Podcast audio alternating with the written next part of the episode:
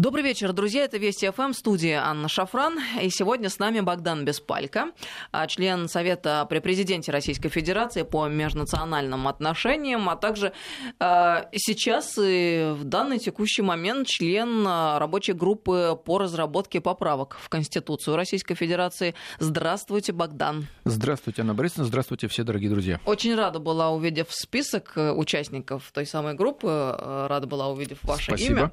Спасибо. Может быть, сегодня тоже э, краем Пожалуйста. об этом поговорим. У меня даже Может есть быть, с собой подробнее. совершенно случайно предлагаемые разного а, рода группами рабочими поправки. Тоже А, Кстати как- говоря, как часто а, проходит Два раза в неделю по два часа. Раньше предполагалось, что один, но оказалось мало. Теперь два раза в неделю по два часа в общественной палате проходит заседание. Ну, насколько я понимаю, крайне активно а, проходят эти обсуждения. Э, Очень активно и, в общем, очень э, бурно даже иногда, я бы сказал. То есть там есть дискуссии, они в рамках приличий, конечно. Вот, например, э, Вячеслав Никонов предложил в преамбуле Конституции упоминать э, российскую нацию, то есть мы российская нация. Фарид Мухаммедшин наставил на том, чтобы сохранить терминологию многонациональный народ.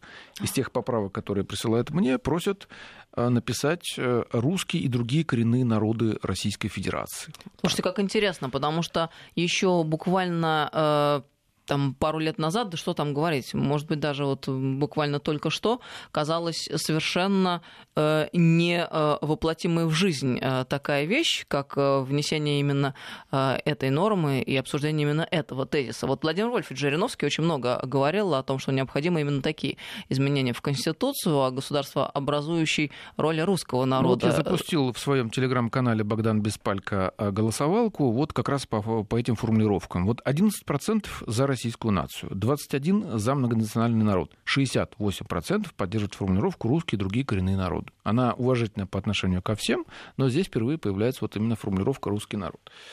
И другие коренные равноправные народы, Да, может быть, есть, э, кстати, так у меня бы я, сформулировать. я тону в этих поправках, которые присылают в том числе юристы. Вот, они все грамотно выверены. Кто-то делает акцент на одном, кто-то на другом. Но вот в одной формулировке русские и другие равноправные ему коренные народы. Там, так, ну, неважно. Здесь никто не оспаривает равноправие и э, никто не проявляет неуважение по остальным, к остальным народам, по отношению к остальным народам.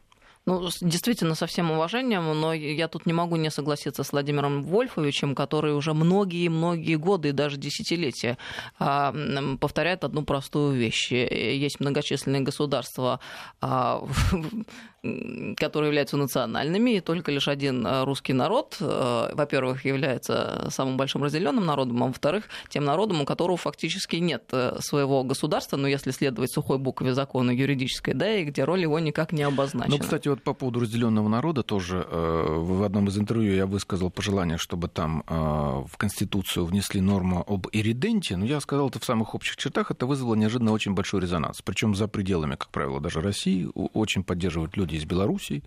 Вот. А на самом деле у нас существует э, статья 65 пункт 2, который предусматривает включение в состав России регионов и целых государств других. А Вот. А сама по себе норма об ириденте – это норма именно как, либо как упоминание о русских как о разделенном народе, либо упоминание о том, что нынешняя Россия является преем- преемницей и продолжателем Советского Союза, Российской империи, Московского царства, Древней Руси и так далее. То есть она несет определенную ответственность. И очень много людей, конечно же, просят, э, я понимаю это их стремление э, э, чисто практически, э, они просят занести в Конституцию получение в упрощенном виде российского гражданства для жителей Украины, Белоруссии, там, Приднестровья, стран Балтии. Очень далее. правильное предложение, я да, считаю. но это в Конституцию, наверное, все-таки не заносится. В Конституции можно закрепить э, порядок, э, э, то есть порядок закрепить в федеральном законе, а в Конституции закрепить право соотечественников на получение этого гражданства. Получается абсурд, когда в Латвии не гражданин то есть человек, который не имеет латвийского гражданства, а, может получить российское гражданство достаточно просто. Но если русский стал гражданином Латвии, то для него получить российское гражданство это чрезвычайно архисложно. Очень интересный момент. Вот, то есть ты уже европеец, все, давай, езжай в Германию, в Британию, там, ну и что, что ты русский, какая разница? Ну и что, что ты с Россией себя ассоциируешь, ты ее любишь там и так далее, хочешь здесь жить. На самом деле большая глупость, потому что в чем проблема? Наоборот, Господи, это да наш вы, человек и э, агент влияния, условно Представьте, говоря. чтобы в Израиле э, сказали еврею, ты нам не нужен который хочет жить там. И, из США евреи переезжают в Израиль, хотя там жить вообще сложнее. И климат другой, и стреляют там, взрывают там и так далее. Но я не могу себе представить, чтобы Израиль отказал. А у нас, к сожалению, вот это не разработано. У нас все все въезжающие у нас относятся к одной категории мигранты. У нас нет репатриантов, тех, кто сюда возвращается как бы к России. Ну, в общем, очень много э, подобного рода э, поправок. Кстати, вы говорили о национальных государствах, но ведь у нас национальные государства есть и внутри России. Республики. Да. Безусловно, кстати, где роль да, того или иного народа да, закреплена. Да. Ну вот э, одна из поправок, она предусматривает изменение 68-й статьи Конституции, которая э, формулирует, что русский язык должен быть общегосударственным, а республики вправе устанавливать республиканские языки. В нынешней редакции там указано государственное, благодаря чему в нарушение, кстати, слов Владимира Владимировича Путина, сказанных на заседании Совета по межнациональным отношениям, в который я вхожу в Йошкар-Але, на заседании в Йошкар-Оле, о том, что недопустимо заставлять и насильно а, людей учить э, какому-либо языку. Вот. Так что в данной ситуации, я думаю, эти поправки нужно, по крайней мере, обсуждать и надеюсь, что какие-то из них будут приняты. Ну, коль уж речь зашла, тогда сразу еще пару пунктов, с вашего позволения, потому что я сегодня в Совете Федерации была, беседовала с Игорем Николаевичем Морозовым после дам рождественских чтений. Мы знаем патриарха московский всея Руси Кирилл накануне в Софеде выступал. И э, речь зашла тоже о поправках в Конституцию. Почему? Потому что патриарх из года в год поднимает такие насущные а, социальные темы, с одной стороны, с другой стороны, мировоззренческие. И вот звучит же еще такое предложение закрепить в нашей Конституции норму о том, что брак в нашей стране – это союз между мужчиной и одним, женщиной. одним из самых первых э, людей, кто предлагал эту норму закрепить. Я основывался на образце, э, на Конституции Венгрии как образце. Там есть такая форма. Более того, там семья декларируется как основа сохранения нации. Ну вот я сейчас могу, например, зачитать несколько заголовков одного из информационного, э, из телеканалов. Вот, например, глава еврейской общины призвал обогатить преамбулу Конституции тем, что, цитата, «записать то, что Бог сформулировал, традиционные ценности». Тему традиционной семьи в Конституции пора усилить. Муфти Татарстана поддержал поправки в преамбулу. Миру надо выжить, избежать микровзрыва. Традиционные ценности должны стать частью Конституции. Раввин Зиновий Коган. В принципе, я думаю, э, все понимают, зачем это делается, для того, чтобы э, благодаря разного рода манипуляциям нашу страну не могли заставить легализовать э, однополый брачный союз. Как это заставили сделать Италию, например, вот, или Францию. Во Франции выходили демонстрации более чем в миллион человек против легализации, но тем не менее страну заставили. Вот очень интересные, кстати, поправки, конечно, э, сам президент инициировал, и э, тоже хотелось бы их обсудить.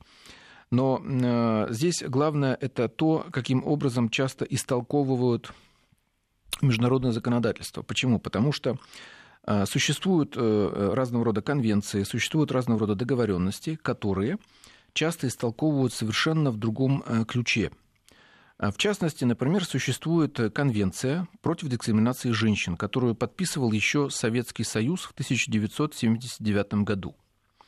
И вот сейчас, уже в наше время, одна из гражданок России подала в Европейский суд по правам человека а, и, соответственно, обвинила Россию в том, что она не защищает ее от насилия бытового насилия. Вот это а, это после тема. дам обсуждения закона? Нет, семейного. это еще было Нет, до того. еще до того? ЕСПЧ принял решение, да, которое обязывало Россию, соответственно, принять во внимание и обвинил Россию в дискриминации женщин. При том, что э, сама тема, она ну никак не относилась к тому, что было закреплено в той конвенции 1979 года. Слушайте, ну это вообще анекдот, честно говоря, обвинять ну, Россию в дискриминации анекдотом, женщин да. в тот самый момент, когда э, э, именно наша страна, тогда, будучи Советским Союзом, стояла в авангарде вообще ну, а сейчас декларации вот, прав и свобод да, женщин. Вот, пожалуйста, вот я пришел к вам на радиостанцию, здесь более половины коллектива женщины. Спикер Верхней Палаты нашего парламента женщина. 60-65, по-моему, даже процентов процентов судей в России это женщины. Там. И наоборот, давайте посмотрим. Большинство заключенных это мужчины.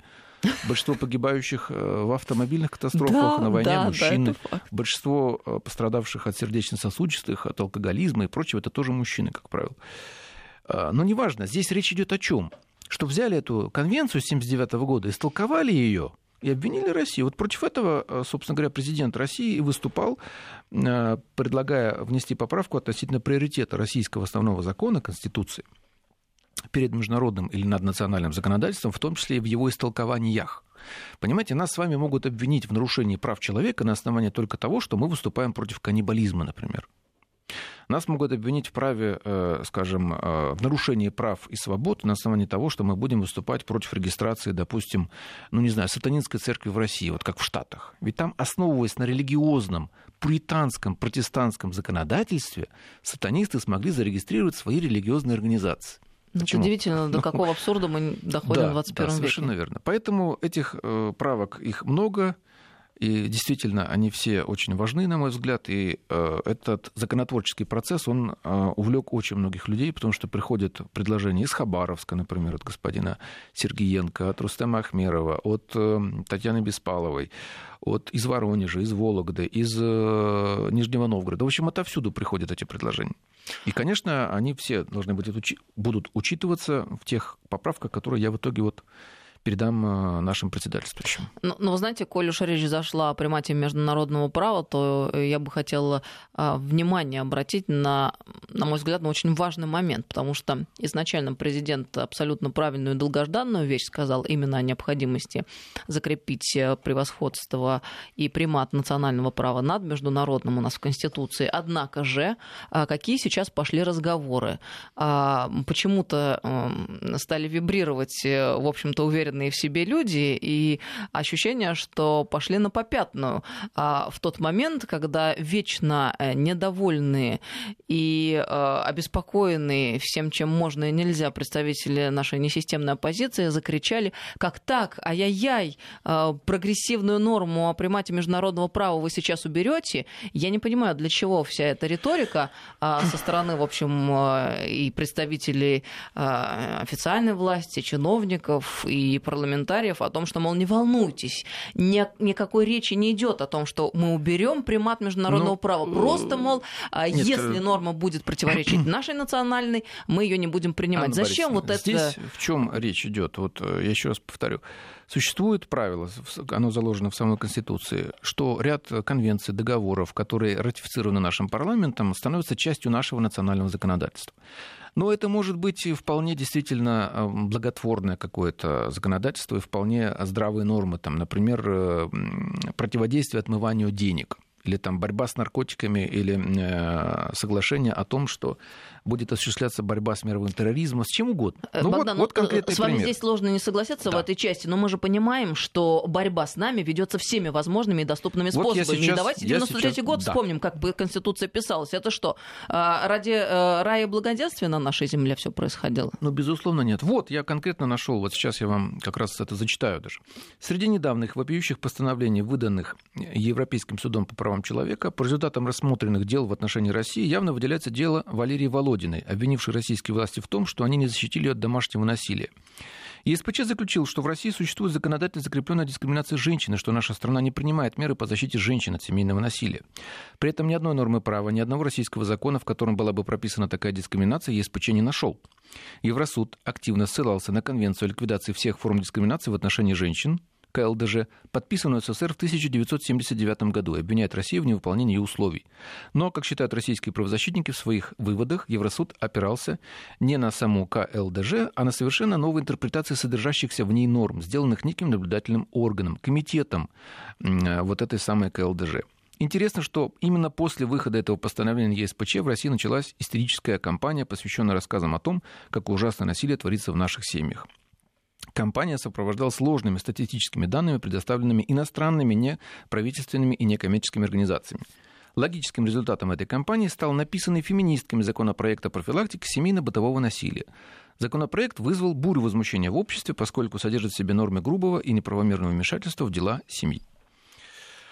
Вот, пожалуйста, интерпретация. Вот взяли законодательство 1979 года, никаких норм дискриминации в российском не нашли, но вот э, новая интерпретация, это Оруэлла напоминает. Помните, вот Абсолютно. все животные да, равны. Прямая но, аналогия. Но, но некоторые животные более равны, да. чем другие. И так далее, и так далее, и так далее. Вот откуда, кстати, корни этого самого закона о семейно-бытовом насилии, а, который, кстати, противоречит нашей Конституции, потому что он лишает человека фактической презумпции невиновности презумпция невиновности обременяет обвиняющую сторону в необходимости доказательств. Этот закон никаких доказательств не предусматривает. Человек изначально считается виновным по заявлению, как правило, женщины. Принцип «женщина всегда права» тоже там закрепляется. У нас феминистки борются не за не против дискриминации, даже не за права. У нас прав сколько угодно. Вот мы же с вами только что обсудили. Вы сидите здесь. Я, как да. женщина, ответственно заявляю, никогда за всю свою жизнь я нигде и ни при каких обстоятельствах не столкнулась ни с какой формой дискриминации. Борьба феминисток... Вот мне удивительно. Я вот да. я искренне не, не понимаю, вот за что они в нашей стране я вам борются. скажу феминистки борются против института семьи и против мужчин. А вот это верная да. формулировка с ней, и, я согласна. Кстати, вот опять же, женщина, ведущая одного из американских телеканалов. Э, результатом, выводом ее, э, собственно говоря, размышлений и небольшого расследования, что стало? Что феминистки скорее поддержат трансгендера, чем женщин уже, только консервативных взглядов. Вас, например. Ну, это уже, собственно говоря, знаете, такое некоторое расчеловечивание происходит. Ну, Наверное, и... скоро будут поддерживать каннибалов, лишь бы вот, соответственно, вот, э, вот укладываясь в рамки вот этой идеологии. Ну и, собственно, с другой стороны, это дает свои плоды. Вот у меня есть э, конкретная знакомая семья, товарищи, которые сейчас живут в Канаде. И я это ответственно заявляю, потому что ну, помогаю им по самым разным вопросам сейчас в связи с чем? В связи с тем, что они приняли решение переехать в Россию. А эта семья ученый геолог, француз и э, пианистка а, э, российская. А, они там жили многие годы в Канаде, у них там сын родился. Почему они переезжают? Потому что э, давление, а, точнее, вот этот либеральный диктат, он там достиг, а, ну, фактически уже апогея.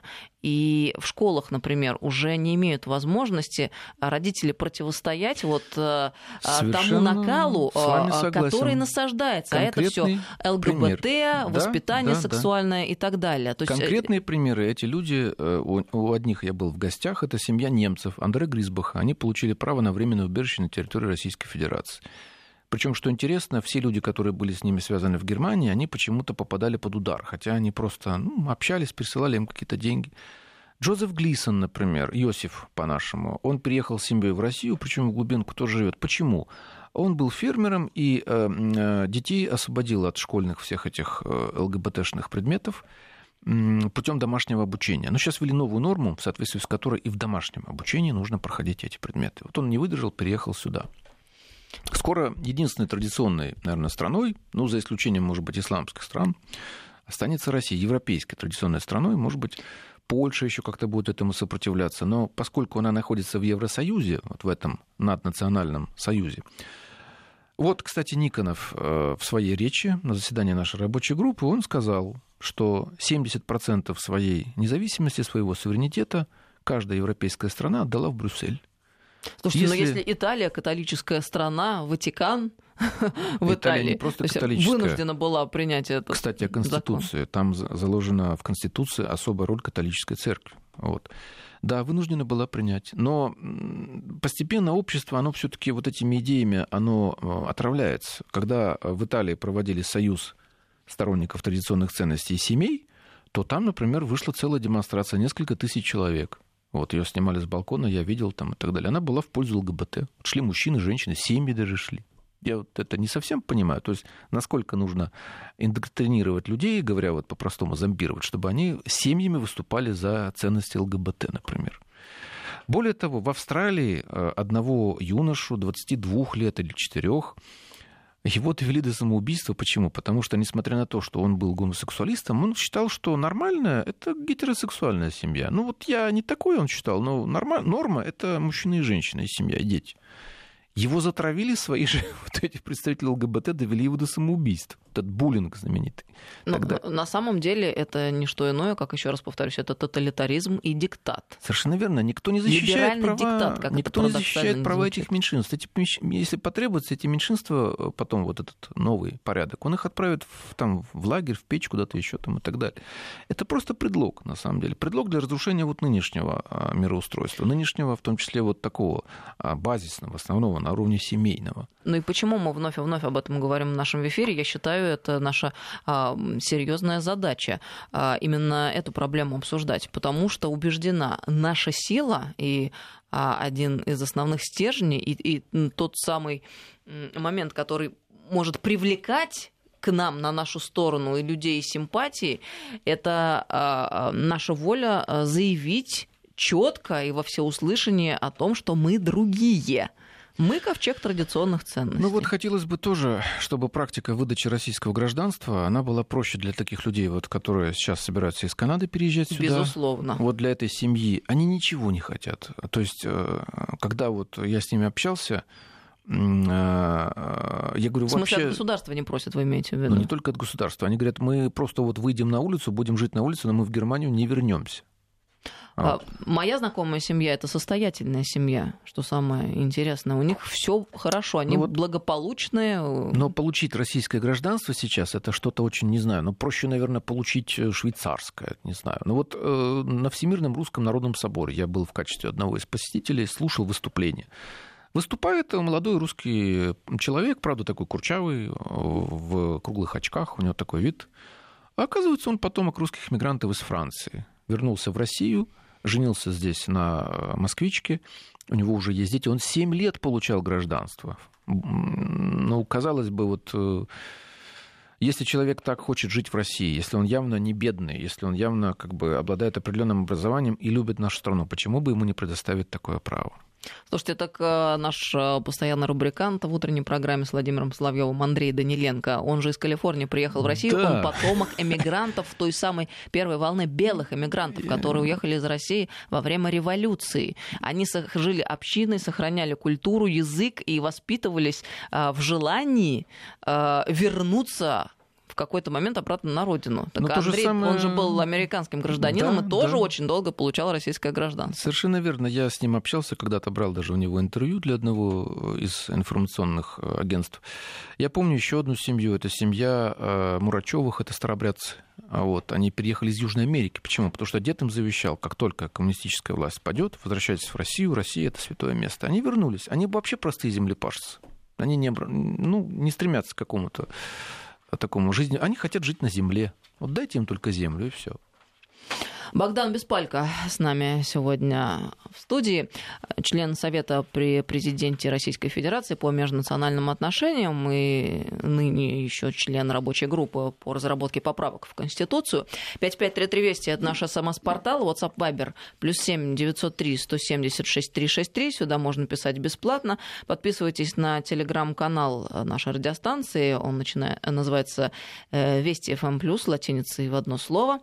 Канал в Телеграме Богдана называется Богдан, подчеркивание, без палку латиницей, Богдан, подчеркивание, без палку. Подписывайтесь, пожалуйста, друзья. Мой канал называется Шафран по-русски. Можно набрать, найти и подписаться. Сейчас новости. Через несколько минут мы продолжим. Добрый вечер, друзья. Продолжаем беседу. С нами сегодня в студии Богдан Беспалько, член Совета при президенте Российской Федерации по межнациональным отношениям. 5533 Вести, СМС-портал, WhatsApp, Viber, плюс 7903 176 363. Сюда бесплатно можно писать. Подписывайтесь на телеграм-канал Богдана. А, Богдан, подчеркивание, без. Э, это латиница. Телеграм-канал нашей радиостанции Вести FM+. Мы в первой части программы говорили о поправках в Конституцию, поскольку Богдан является членом рабочей группы по разработке тех самых поправок. Сейчас в новостях э, еще раз э, прозвучала информация о том, что бывший глава Чуваши Игнатьев отправлен в отставку по позорной статье «Утрата доверия президента». И хочется тут буквально пару слов сказать, потому что невозможно мимо пройти. Обычно по этой причине убирают э, либо преступников, против которых возбуждены уголовные дела, либо совсем уж знаете, утративших представление о реальности чиновников. И вот кто бы мог подумать, что вот это расстояние между вершиной и дном может быть не просто коротким, а прямо очень коротким. Насколько все-таки ярко иллюстрирует ситуацию, что от вершины до дна просто порой один шаг. Казалось бы, одна маленькая глупость, и все, твоя жизнь уже никогда не будет прежней. И вот что мне хочется э, сказать, на что обратить внимание? Мне кажется, не все поняли а, как следует, что послание президента это была крайне серьезная вещь, и что мир уже никогда не будет прежним. Все, а, мы прошли Рубикон, эпоха. Одна осталась позади, эпоха 90-х, нулевых, когда э, там жили тем, что афедрон должен быть в тепле, что рубашка своя должна быть ближе к телу, э, когда культ э, потребительства, золотого тельца как единственная возможная цель и смысл постулировались. Все это, слава тебе, Господи, наконец-то позади. Я не говорю о том, что в одночасье сейчас мир изменится, но мы сформулировали, наконец, очень важную для себя вещь. Это идея служения.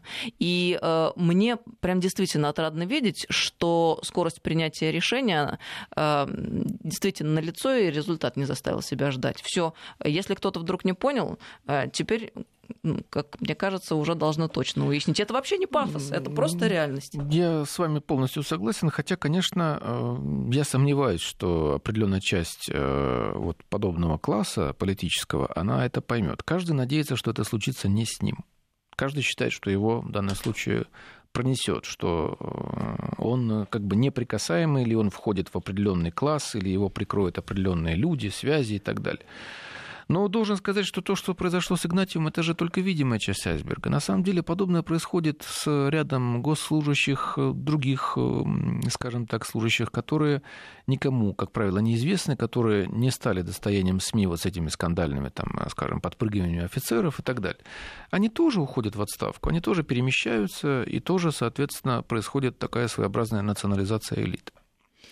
И что, в общем-то, совсем уже является такой вишенкой на торте. Это одна из, кстати, поправок о том, что ряд э, людей не должен иметь иностранного гражданства или видов на жительство. Правда, все вот э, жители нашей России, которые присылают мне поправки, просят, чтобы туда включили также и членов их семей. Вот. Так что это, конечно, а, очень знаменательно, но это же не первый случай у нас здесь, в России.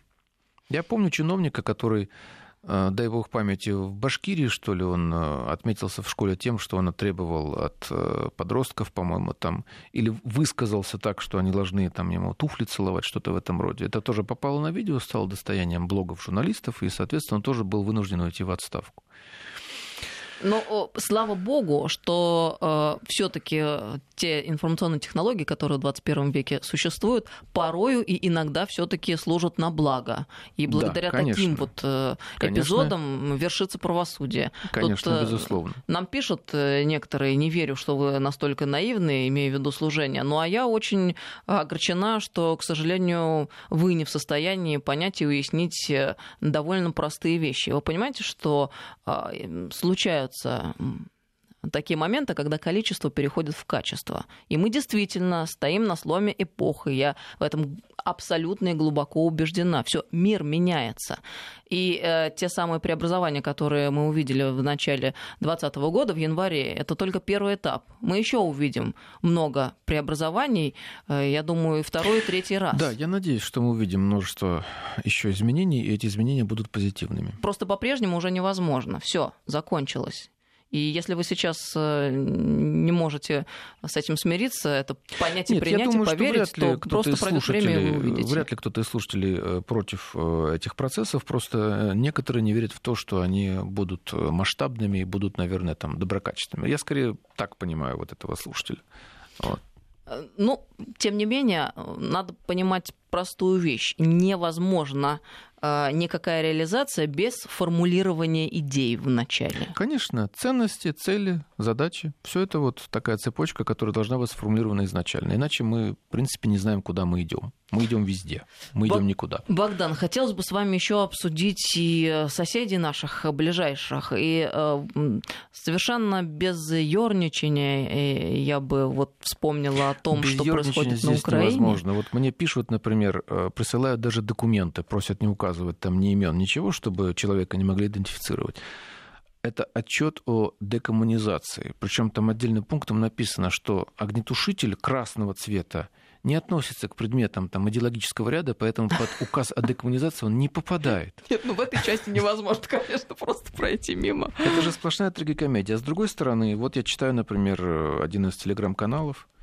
Двое бездомных грелись у огня на площади Героев Майдана. Один из них случайно упал в костер и загорелся. Очевидцы вместо того, чтобы помочь человеку, снимали на видео, как он горит. От полученных ожогов мужчина скончался. Это не черный юмор и не жесткая аллегория к украинским событиям последних пяти лет. Это цитата из новостной ленты города Днепропетровск. Ныне Днепр. Кошмар. Ну, тут надо все-таки отдать должное, что такие зверства они не только а здесь, на Украине здесь возможно. Не зверство, здесь скорее вот какое-то равнодушие. Равнодушие, да. Потому ну, что... Я это отождествляю со зверством. На самом деле и у нас в стране да, много да, конечно, конечно, безусловно. Происходит. Но там, где происходят вот процессы такого мощного, как бы скажем, разрушительного характера, там эти процессы приобретают уже такой очень ускоряемый характер. Ускор... Он сам себя ускоряет, подобного рода характер. Раньше общество как-то сдерживало, оно осуждало, а сейчас уже не до этого. Люди как-то не обращают внимания. Выжить бы самим.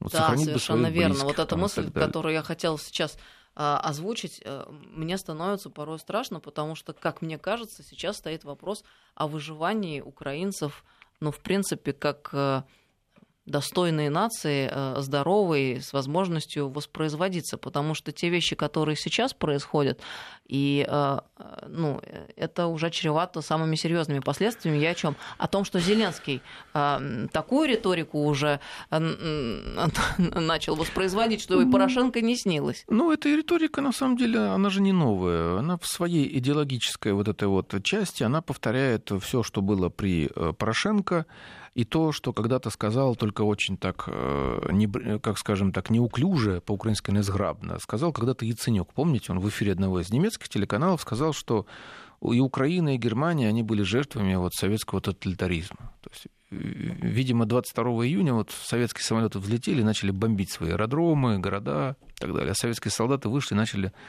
соответственно, уничтожать э, свои тоже поселки и, и прочее. То есть э, Идея здесь очень простая. Это идея о том, что Украина, она не является частью общей истории, она не является частью общей победы, что она жертва. Но поскольку это звучит абсурдно, приходится это обосновывать также абсурдно. Ну, как бывает, знаете, так в э, животном мире бацилла поражает целый вид. Там дельфины выбрасываются по какой-то причине на берег и так далее. То есть э, самоуничтожаются. В нашем мире сейчас бациллы — это идеи. Даже идеи совершенно абсурдные. Вот есть фраза, которую приписывают Геббельсу, чем чудовищнее ложь, тем охотнее в нее верят. Люди, которые э, даже относятся к старшему поколению, я вот вам приводил уже пример, еще раз его повторю, э, с которыми мне приходилось общаться очень чистые, светлые, верующие люди, э, которые прожили всю свою жизнь в Советском Союзе и так далее. Ну, понимаю, что какие-то концепции они, может быть, не воспринимают исторические, но наслушавшись украинского радио, они убеждали меня, что Россия угнетала Украину столетиями. Они даже телевизор не смотрели, слушали только радиостанцию. При том, что они остались такими же чистыми, хорошими, э, простыми людьми, как дети. Но вот их, как детей, индоктринировали, прозомбировали. А что будет с теми, кто сейчас вырастает? Вот кого в садике, в детском учат? Там Ирина Фарион, что ты не, Миша, а ты Михайлок. Там, иначе москали, москали это такие животные страшные там, и так далее а с теми, кто учится в школе. Ведь э, не обязательно даже полностью помнить там весь этот ложный концепт, которым их там насилуют в школах, там где-то еще. Просто формируется определенный фон отношения, что вот там живут чужаки, что мы не русские на самом деле, что Гоголь писал по-русски не потому, что это был его родной язык, а потому что вот его насильно заставляли, вот, что его заставляли переводить вообще с украинского на русский там, и так далее. Его убили проклятые москали там, и вообще он страдал в Петербурге, как Шевченко там, и так далее. То есть э, у него остается этот фон. С этим человеком можно говорить, но его надо уже будет переубеждать в ложности концепции. Они в него заложены, как определенная матрица. Понимаете?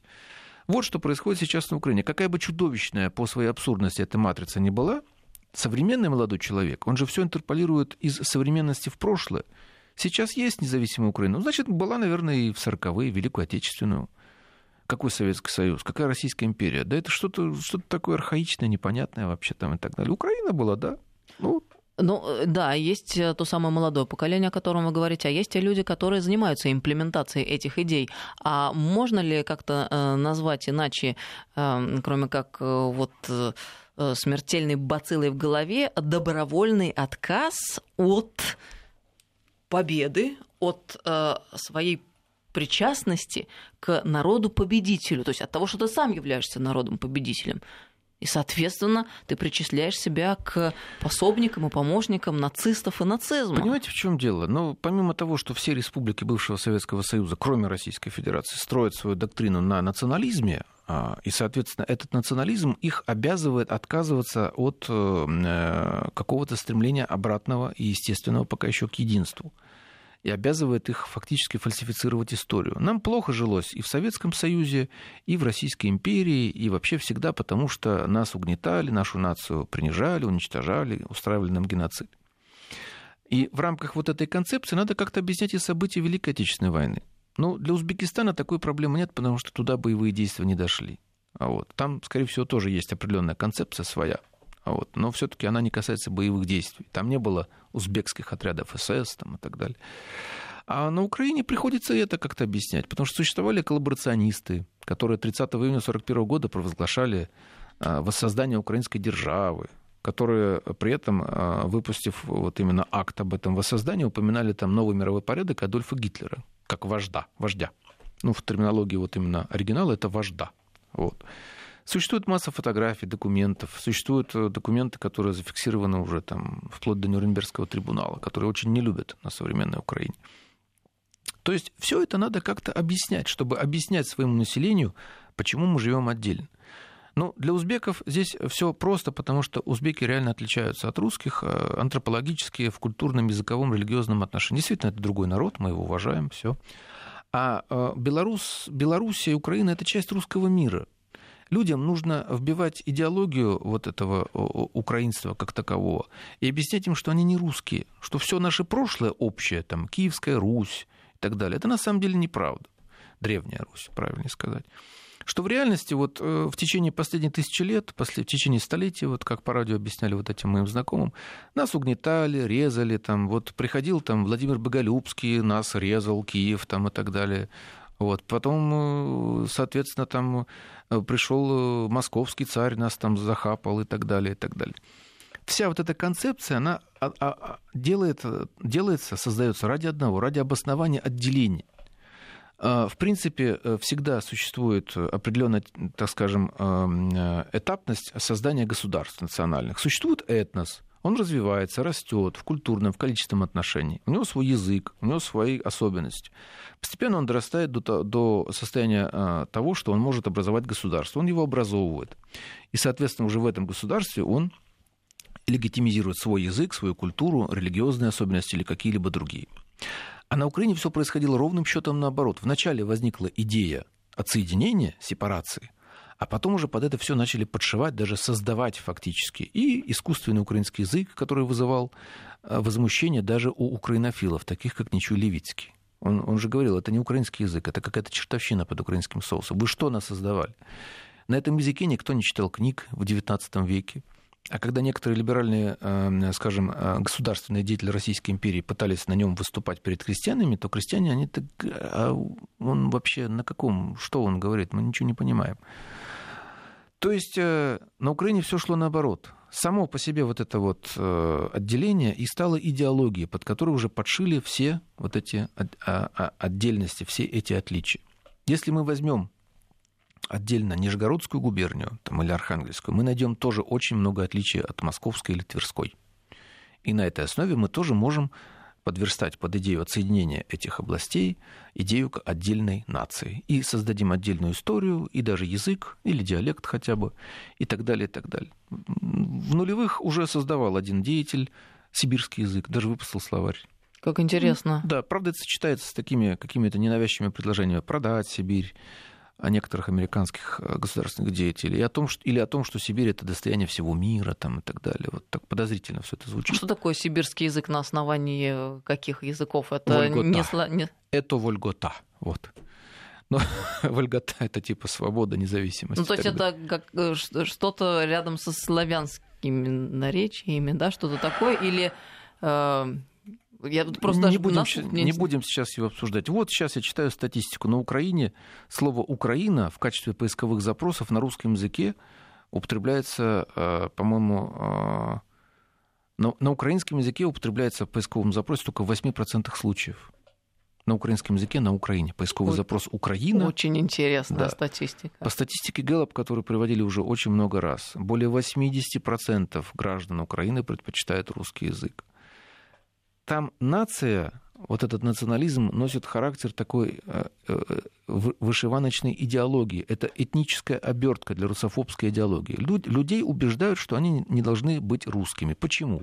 Потому что на самом деле вы сильно отличаетесь. Ваш язык не русский. Ваш язык вот этот. Не важно, что вы на нем не говорите. Даже крестьяне. Крестьяне говорят на диалекте таком, скажем, суржике, который отличается в основном фонетикой. Не важно, что история у нас совершенно общая, не важно, что э, Москва спасла и фактически вернула все эти территории в русский мир, там вот и так далее. Вы вот такие. То есть, по сути, украинство сейчас это идеология. Ну, так же, как и вот белорусство, не знаю, как его, белорусскость, если можно так назвать. Но там хотя бы слово русский еще сохраняется. Корень рус там сохраняется. Так что, по сути, вот эта идея сепаратизма и русофобии в этнической обертке, она сейчас стала идея национализма, превалирующая на Украине и, видимо, в будущем в Беларуси. Сейчас это начинается мягко, постепенно, но, очевидно, скоро тоже там мы будем все это видеть. Да, к сожалению, не замечать этих процессов, которые разворачиваются в Беларуси, нельзя. Но вот интересно, насколько а, вот это стремление отмежеваться а, доводит людей до а, участия ну, прямо в сатанинских плясках, потому что вот взять Ивано-Франковск, э, тут уже достигло это помешательство апогея. Мэр города заявил, что именем ветерана СС Михаила Мулока будет названа улица. А там состоялись похороны ветерана СС. А, ну, интересно, что а, в Ивано-Франковске, в окрестностях в 1941 году проживали 70 тысяч человек, из них 50 тысяч евреев, там, по разным источникам. И люди в нацистской форме, которую покойный носил, в общем-то, уничтожали эти 50 тысяч женщин, детей, людей. Сейчас там торжественные похороны нациста, а его э, захоронили на Аллее Славы, участвовали чиновники, духовенство УГКЦ, люди в форме СС. Вот представляете, друзья, это ведь жуть, вот, например, что такое Украина? Там родился мой дед, ныне покойный, полковник-артиллерист который вызвал огонь на себя во время Великой Отечественной войны, и если бы армия в тот момент не отступала, стал бы героем. Должен был быть представлен герою, но ввиду отступления ему дали орден Красного Знамени. А вот э, он не видел всего того, что сейчас происходит на Украине, но я представляю, какие чувства у него могли бы вызвать вот именно такие события. И представьте, вот Россия, наши города, по которым, улицы, по которым мы ходим, и вдруг в какой-то момент а, мы не День Победы 9 мая отмечаем, а начинаем чествовать ветеранов СС. Но это ведь страшно а, представить, ну, наверное, так же, как вот события 17 года, когда в одночасье люди озверели и начали, начали убивать друг друга. Ну, конечно, это страшно, но на Украине вполне закономерно. Сейчас у нас 2020 год на дворе. А когда, скажем, во Львове переименовали улицу Лермонтова, если мне не изменяет память, в улицу Джахара Дудаева, давным-давно, еще в начале нулевых годов, по-моему, 20 лет назад, а украинские националисты принимали участие в войне против российских войск в той же Чечне. Это ведь они делали не в рамках даже операции на Донбассе, скажем, там в битве с своими согражданами из Донецка. Они добровольно отправились на Кавказ воевать против российских войск, просто потому, что они не любят Россию, русских и так далее.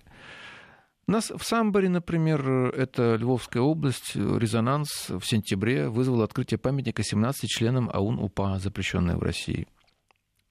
Точнее, само событие произошло в августе, вот, причем открыли его на еврейском кладбище. Ну вот э, там, на Украине, это все достаточно закономерно. Эта трансформация там идет достаточно давно. Весь постсоветский период. Просто она постепенно ускоряется. Первым таким мощным событием стал, безусловно, приход, э, стал приход к власти Ющенко, это первый Майдан. И историю стали пересматривать активнее. Он уже стал, вот, соответственно, там пытаться сделать героями вот этих коллаборационистов и так далее. А, а когда произошел Майдан номер два, ну, здесь уже все перестали стесняться, и здесь уже лавинообразный характер это приобрело. Минута остается до конца программы. А мы в рамках э, программы «Стратегия» с вами беседуем, и в этой связи такой финальный вопрос. А какой должна быть наша стратегия, учитывая все вышесказанное? И вот, например, 9 мая поступает предложение не приглашать Зеленского. Как вы относитесь? Да, приглашение, приглашение уже не приедет. Это мы можем сделать такой реверанс и потом сказать, ну, мы даже вас, вас, даже вас пригласили. Вот. Что нужно делать? Для государства, для государства надо э, принять четкую стратегию, как нам поступать с э, постсоветским пространством. Это идея редента, это идея сохранения русского мира, собирания хотя бы на будущее. А, а в области истории нам нужно создавать какой-то специальный институт по защите истории, по защите победы, потому что иначе ну, работать с документами, собирать историков, хотя бы небольшой коллектив и так далее. И самое главное, нам нужно это все популяризировать. Вот приглашайте каждый месяц кого-то из этих историков и обсуждайте, чтобы люди поняли. Люди не читают документы.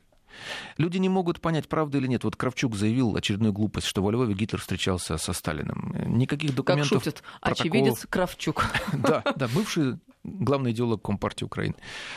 Но простой человек верит. Вот. Так что вот вот я думаю, что это надо делать. Спасибо вам большое, Богдан. Богдан Беспалько был с нами сегодня в студии, член Совета при президенте Российской Федерации по межнациональным отношениям.